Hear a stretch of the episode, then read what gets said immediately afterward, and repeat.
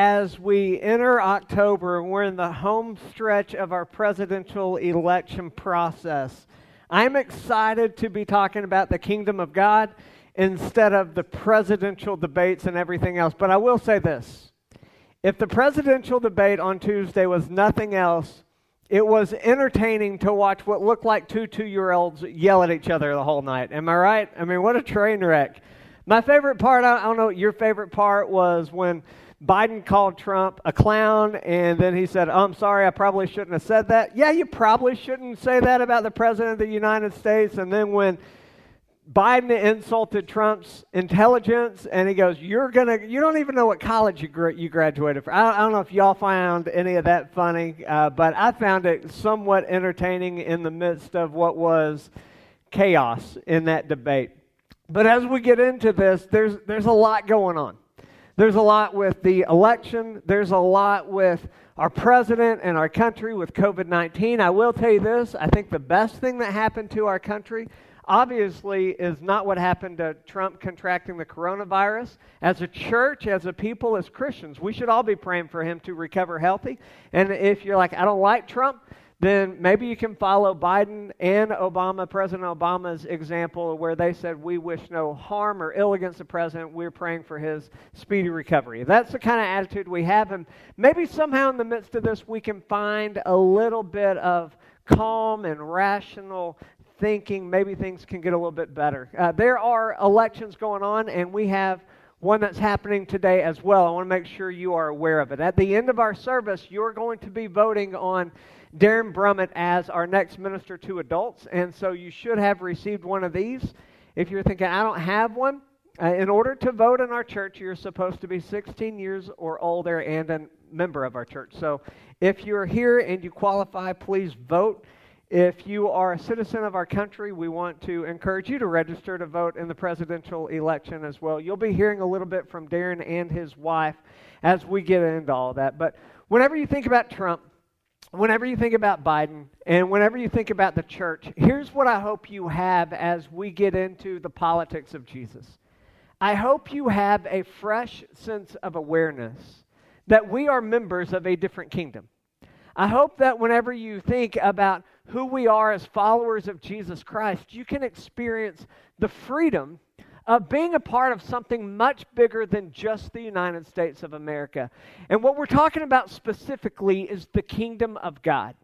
We're going to be in Mark chapter 1, and as we jump into this, Mark is very active to get a lot of the details. It's a very busy gospel. He goes from event to event to event, and he starts off with just kind of this glorious moment in Scripture that reveals so much about Jesus and the intentionality of Scripture, the prophecy fulfilled, and how Jesus came to pave a way for us to have entrance into the kingdom of God. And so Mark chapter 1, verse 1 is where we're going to start. We're going to be working all the way through verse 15. But as you open up your Bible, please read along with me. If you don't have your Bible, don't worry. You can look on the screens with me as well. This is what it says. The beginning of the Gospels of Jesus Christ, the Son of God. And this is kind of interesting because everyone kind of agrees that Mark was the first gospel that was actually written. So, at the beginning of the Gospels of Jesus Christ, the Son of God, as it is written in Isaiah the prophet, "Behold, I send my messenger before your face who will prepare your way. The voice of one crying in the wilderness, prepare the way of the Lord, make his path straight." John appeared baptizing in the wilderness and proclaiming a baptism of repentance for the forgiveness of sin, and all the country of Judea and Jerusalem were going out to him and were being baptized by him in the river Jordan, confessing their sins. Now John was clothed with camel's hair and wore a leather belt around his waist, ate locusts and wild honey. And he preached, saying, "After me comes one who is mightier than I, the straps of whose sandals I am not worthy to stoop down and untie. I have baptized you with water, but he will baptize you with the Holy Spirit." John's message, John the Baptist's message, was one who was paving or preparing the way for God Almighty to come, for the Messiah to come. And as he is about himself, it's very important that you realize that in Isaiah 40, verse 3, he is a fulfillment of this prophecy, that he would come to pave the way, that he would point people's hearts and directions, and he understood his role. He was one who, as he spoke, his message was quite clear. It was this: repent, for the kingdom of God is at hand. And so as he was in the wilderness, the world, the people of God, made a beaten path to his door. They would find him and search for him, and as they heard, they would not only hear the message, they would receive the message that God was coming, that the day of the Lord was upon them, that God's message of hope and redemption was about to be discovered in a way that was undeniable. As he spoke with one who was with conviction. He spoke as one with power and authority. And from the outside looking in, there's no reason anybody should pay attention to this man. Wearing camel's hair, which was not common, he had enough to simply get by. He didn't live a life of luxury. He ate honey and locusts, which probably is not that big of a deal, because I'm sure as everyone was eating breakfast today, you had your honey locust cereal, right? Maybe you had toast and you put honey and locusts on it. Like, who wouldn't do that, right? But his message was consistent, and it was sound because the authority that was placed on him as the fulfillment of Isaiah 43. He spoke as one who was a military general. When he spoke, the words that he said were immediately obeyed without hesitation. People would just turn from their sins and turn to God. They wanted to prepare their hearts to be ready for the Messiah that had been foretold. It's a great indicator of how our hearts and our lives are supposed to be. I wonder how many of us, when we were getting ready for church, said, "Lord, prepare in me a spirit to receive your word today." I wonder as how we are driving into the parking lot today, if any of us were listening to praise music saying, "Lord, speak to me in new and fresh ways." I wonder whenever we go about our week, if we have a mentality that says, "Lord, I know you died for me. You saved me. Help me to live for you." I wonder as we go about our work and our jobs, around our friends and our neighborhoods, do we look like one whose life is completely, radically altered by the gospel of Jesus Christ? Do we look crazy to the world in the same way that John the Baptist looked crazy? When we take a step back, are we crazy? Or are we simply crazed with the message of the Messiah? John heard and received the message. He experienced the good news of forgiveness of sin. He knew that Jesus was coming to take away the sins of the world.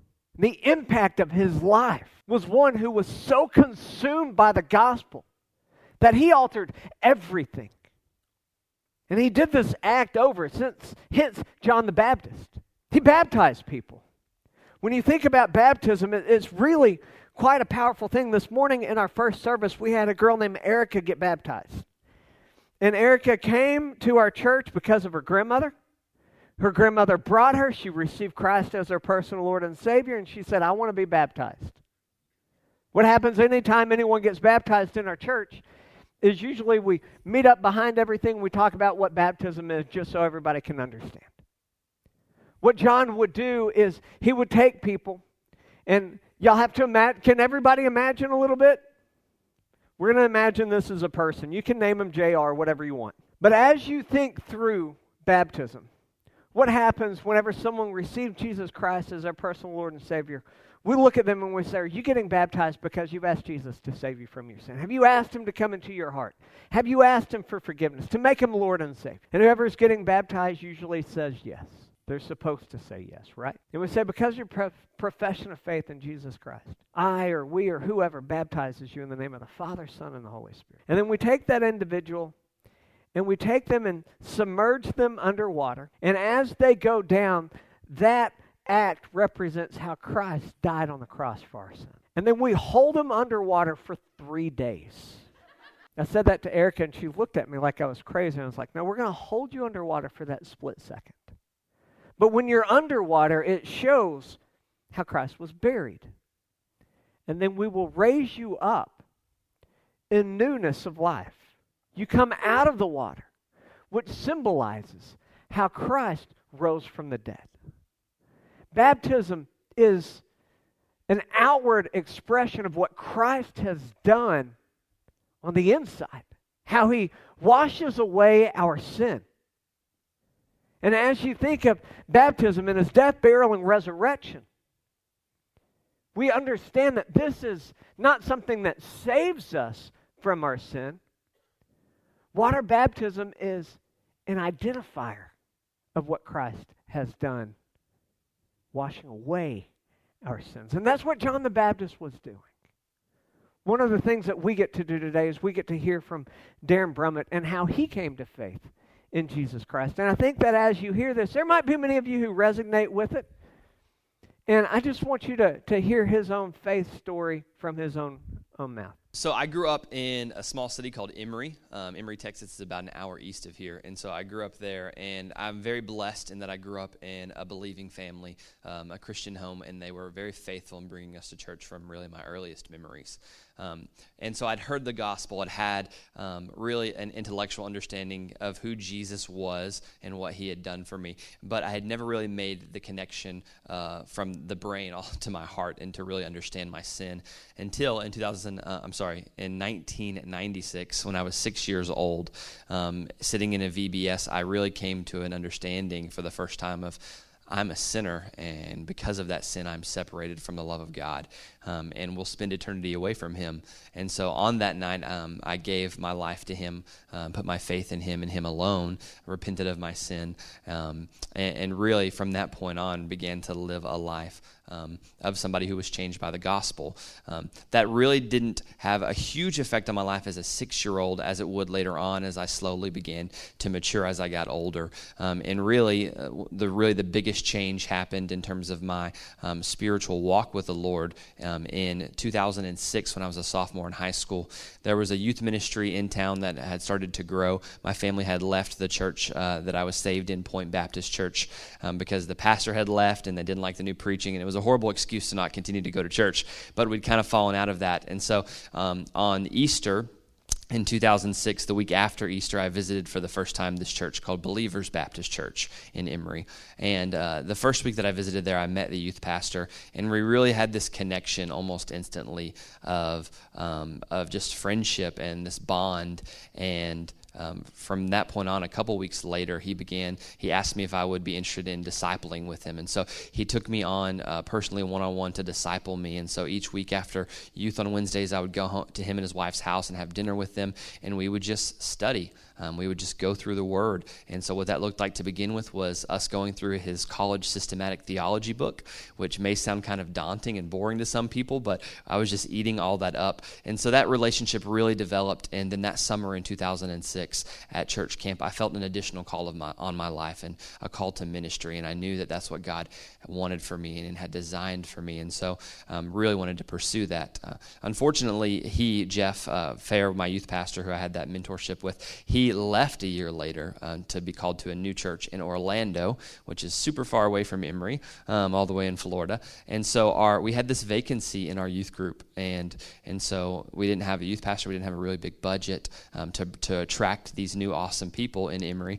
And so I just went to the pastor and asked if I could lead it. And so as a junior in high school, I started leading the Bible studies on Wednesdays and Sundays, and really began to develop my understanding of teaching the Word to others. Immediately after high school, I went off to Bible college at Criswell Bible College here in Dallas, and I became a paid staff member for the first time at that church in Emory. And so I was a youth pastor there for about 6.5 years before eventually I met my wife there at that church, and eventually we moved up here to DFW, and I was at Lake Point for a year in children's ministry. Really not the calling on my life, children's ministry. And so after that time there, we began to pursue other things, which eventually led me to meeting Pastor Cole and wanting to pursue adult ministry. And that's why we're here. One of the things that not everybody knows about Darren, he's been around for a couple of years, so hopefully y'all have seen him and got to experience him.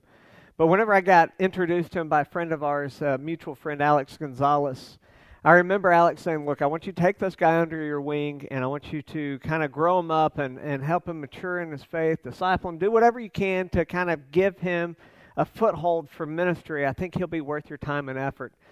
And I looked at him, I was like, no, I'm good. I'm just kidding. So we had an opportunity to meet, and as we met, I said, I've got a deal you can't refuse. I need you to commit to 1 year of your life being at our church. If you're going to be here and miss every other week, if you're going to be here and not be committed, I really don't want to make this investment in you. But if you come in a year, we'll give you great ministry experience, and at the end of it, I think you'll be ready to do ministry in an effective way. And so that first year that he worked for us, he worked for free. That was the offer he can't refuse, not paying him for a full year. And we extended it to where he actually not only went that first year, but he went a couple months after that. And then when Walter moved to Tyler, we just kind of had this mutual conversation and said, all right, here's the deal. How about you come on part-time? We'll pay you enough to kind of make it worth your while, and hopefully we'll just kind of see what happens from it. And over the past 6-8 months, he has really earned the opportunity to become our adult minister, and so that's why he's here today. But I love the story that I think is so relatable, that we grow up knowing about Jesus as our personal Lord and Savior. We know that he's the Son of God, and maybe we've heard it in VBS, or maybe we've heard it in church, but there's a difference between knowing in our mind and confessing with our mouth that he is our personal Lord and Savior. And so that's just a reminder for all of us that we not only need to get to a point where we know that he's king, but we need to identify with the king. And what I love in this passage in Mark chapter 1, verse 9 through 13, is we see this process of how not only do we get to identify with Jesus, but how Jesus identifies with us. In verse 9 it says, "In those days Jesus came from Nazareth of Galilee and was baptized by John in the Jordan." So Jesus is walking with the intent to go to the one who was paving his way. Verse 10 says, "And when he came up out of the water," so he's being baptized. As he comes up out of the water, immediately he saw the heavens being torn open and the Spirit descending on him like a dove. And a voice came from heaven, "You are my beloved Son, with whom I am well pleased." As the passage continues, it says the Spirit immediately drove him out into the wilderness, and he was in the wilderness for 40 days being tempted by Satan, and he was with the wild animals, and the angels were ministering to him. The picture that we see is Jesus came with intentionality to experience baptism. The word baptism, the Greek is baptizo, which I'm sure is very exciting to, but there's a simple meaning to it. The simple meaning is to immerse or to submerge or to go under. The meaning here is to go under the water. And Jesus gives us our mode for baptism. There's no sprinkling. There's no just a little bit of water. It's the idea that we are to go under. Again, identifying with Christ in his death, burial, and resurrection. It only happens in water baptism. And whenever you see this, there are several factors on why he would be baptized.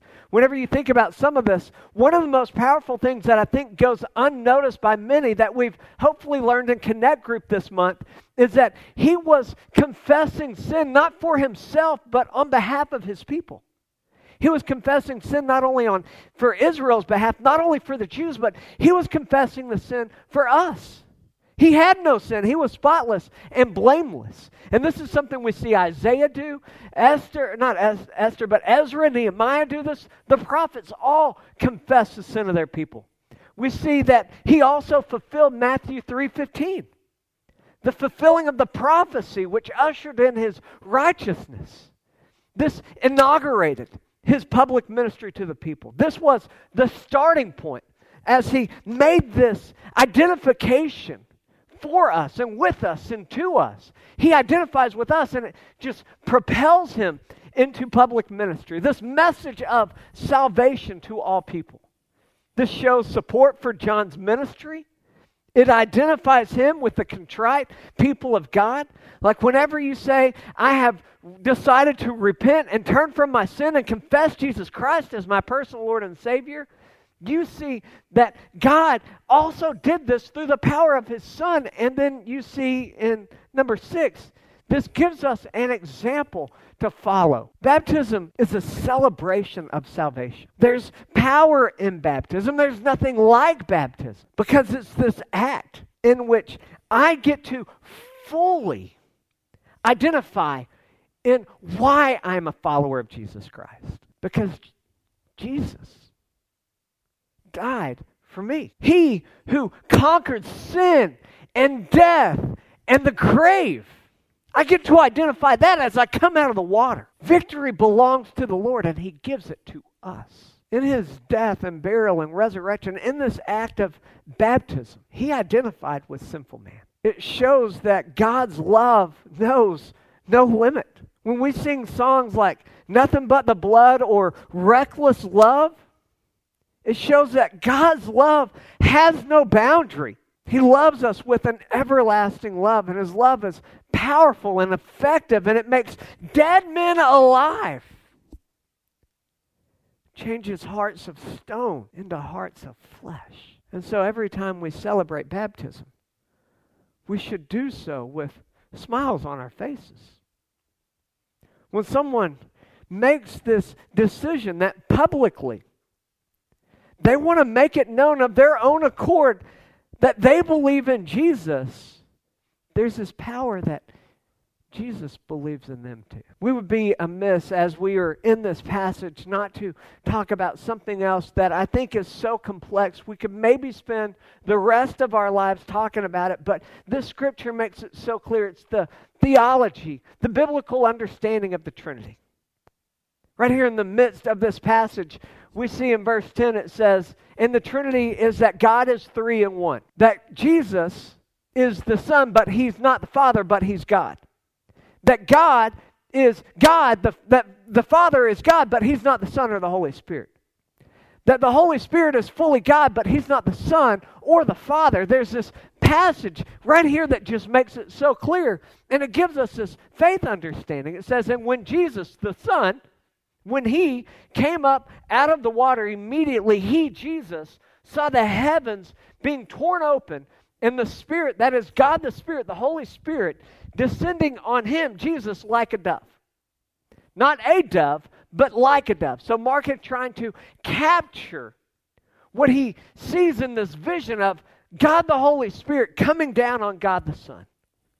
And a voice came from heaven saying, you, Jesus, are my beloved Son.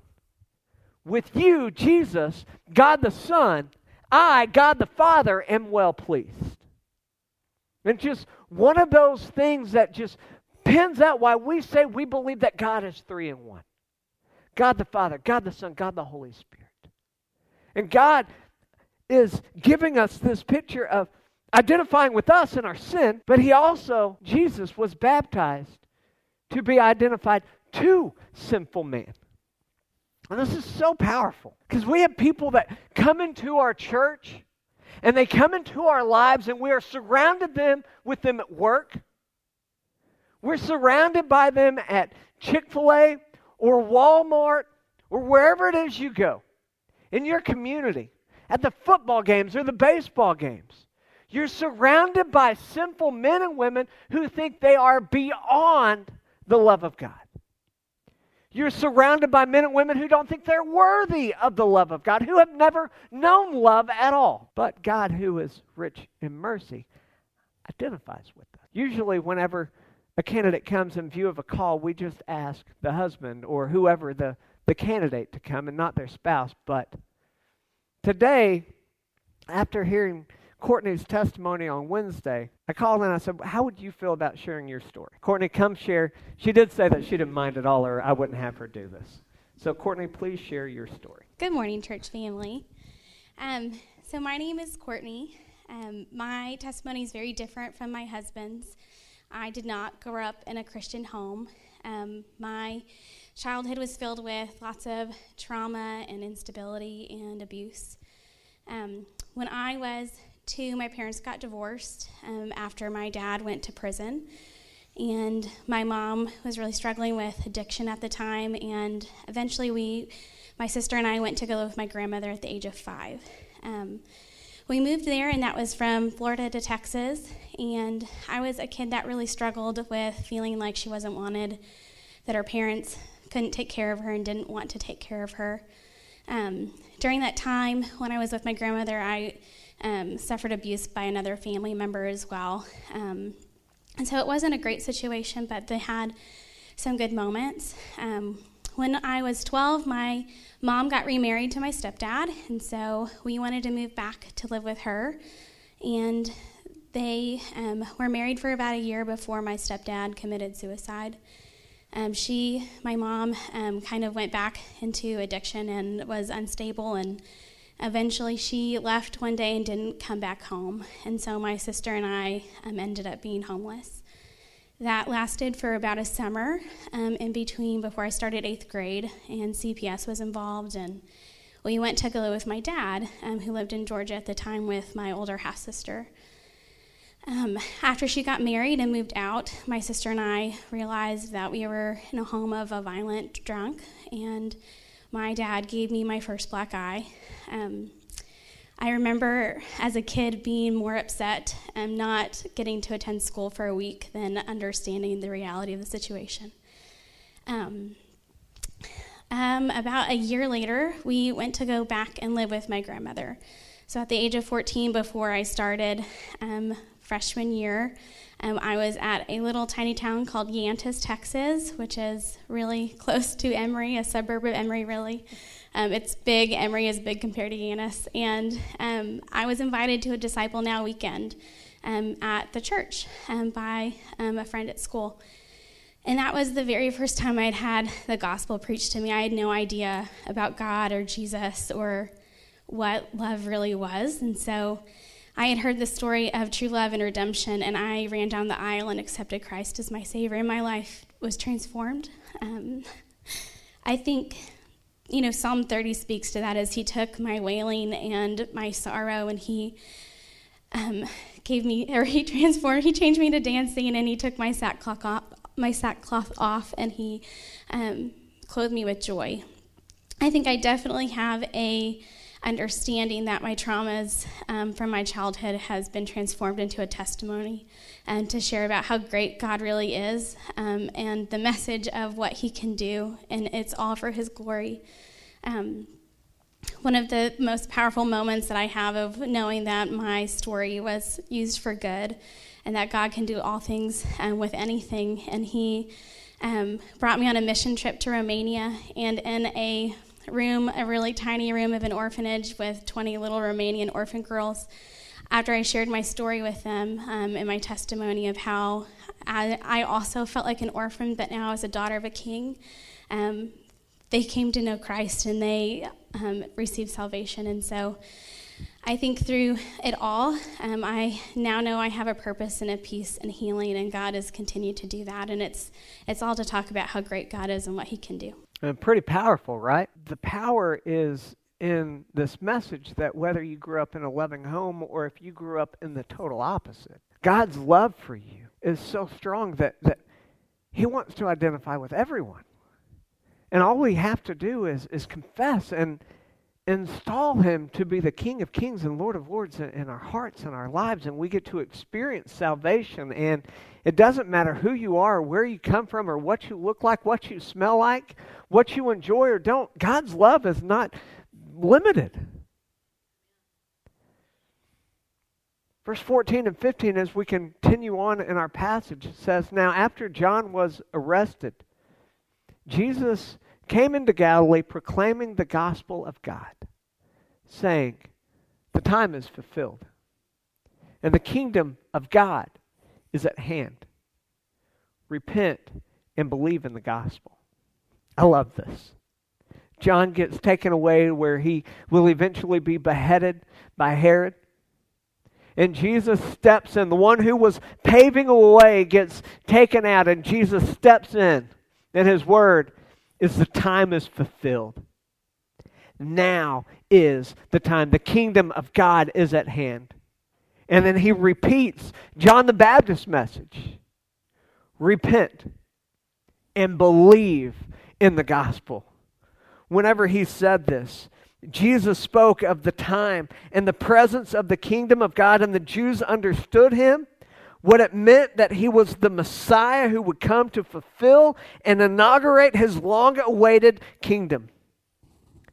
He presented this message of good news, that God was there to take away the sins of the world, that the promised one was here to redeem and restore what sin had broken.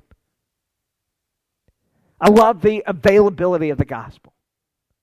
How in its scope, Christ died for the world or the cosmos.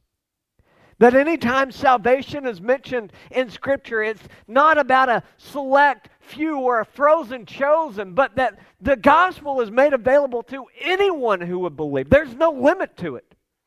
That whosoever will may experience the power of the gospel. That the Holy Spirit brings conviction of our sin and brings us to a point of repentance. That creation itself declares the glory of the Lord.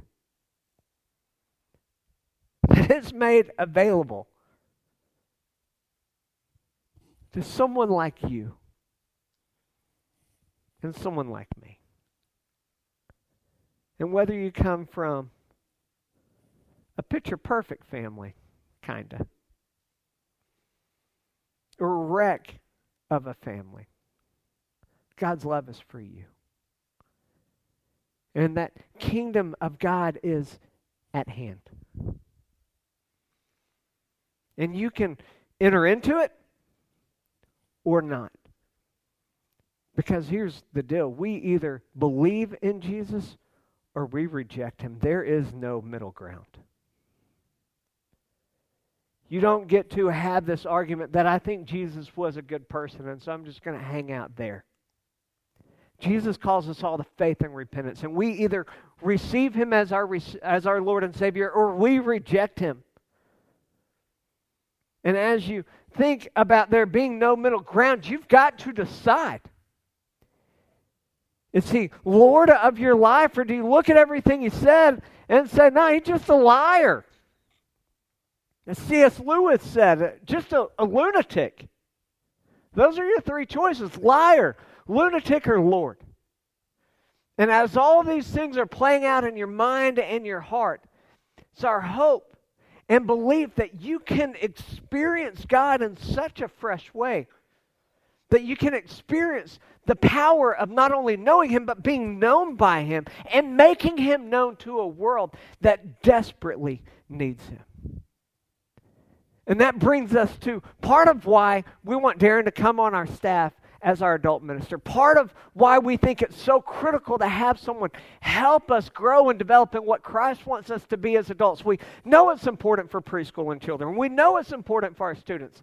But let me tell you, there is a vision beyond what we're doing with children that I think our adults need to buy into. So Darren, please come and just kind of share part of the vision that we have for our adult ministry. Yeah, one of the things that I noticed when I very first visited the church back in November, October of 2018, and really fell in love with, was the desire and the plan here for adult discipleship. And so the way that works with connect groups and with home groups and with go groups, it all just got me really excited. And even in coming on in the beginning of this year and having actually the role of interacting with all of those groups, it got me super excited. And then whenever we went on staff retreat and talking about coming on full time, where I actually get to, you know, have time to institute my vision for it, nothing excites me more, because I think where we really have great potential here is whenever our adults begin to share their faith with other adults and life change happens.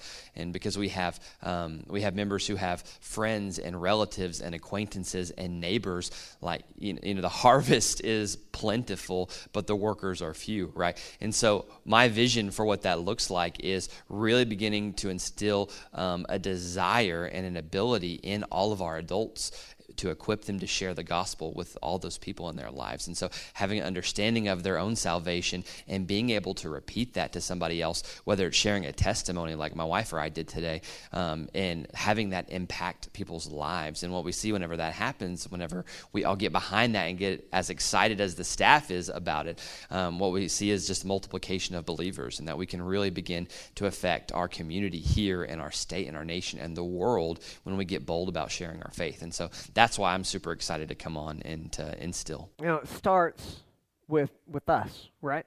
With this personal decision that we make to repent, and believe. We turn away from our sins and we confess with our mouth belief that Jesus is the Son of God. Repentance and belief is how we enter into the kingdom of God. Repentance and belief is how we install Jesus not only as the King of Kings, but King of our heart. Not just as Lord of Lords, but Lord of our life. And whenever He comes into our hearts and He saves us from our sin, in that moment, everything is supposed to change. John was unique. John the Baptist. He was distinguishably different from everyone else. He didn't care about money. He didn't care about possessions. He didn't care about food. In everything in his life, he just had enough. But he always had more than what he needed because his focus was not on himself. His focus was on the Messiah. And when we receive Christ as our personal Lord and Savior, what happens to us is our priorities change. Our wants and needs are transformed. Our lives look different, which is why we do things like Fall Festival, why we ask for the good candy and not that $2, 40-pound bag of trash from Walmart. You know what I'm talking about?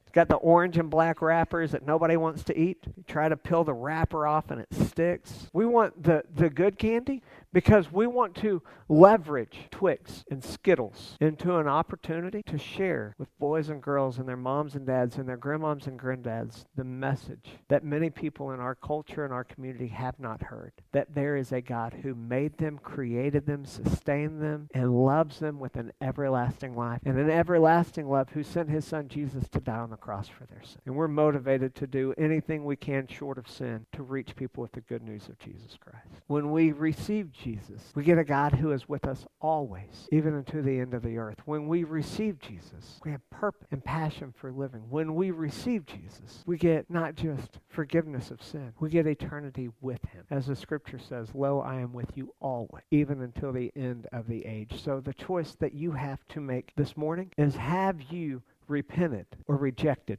Jesus?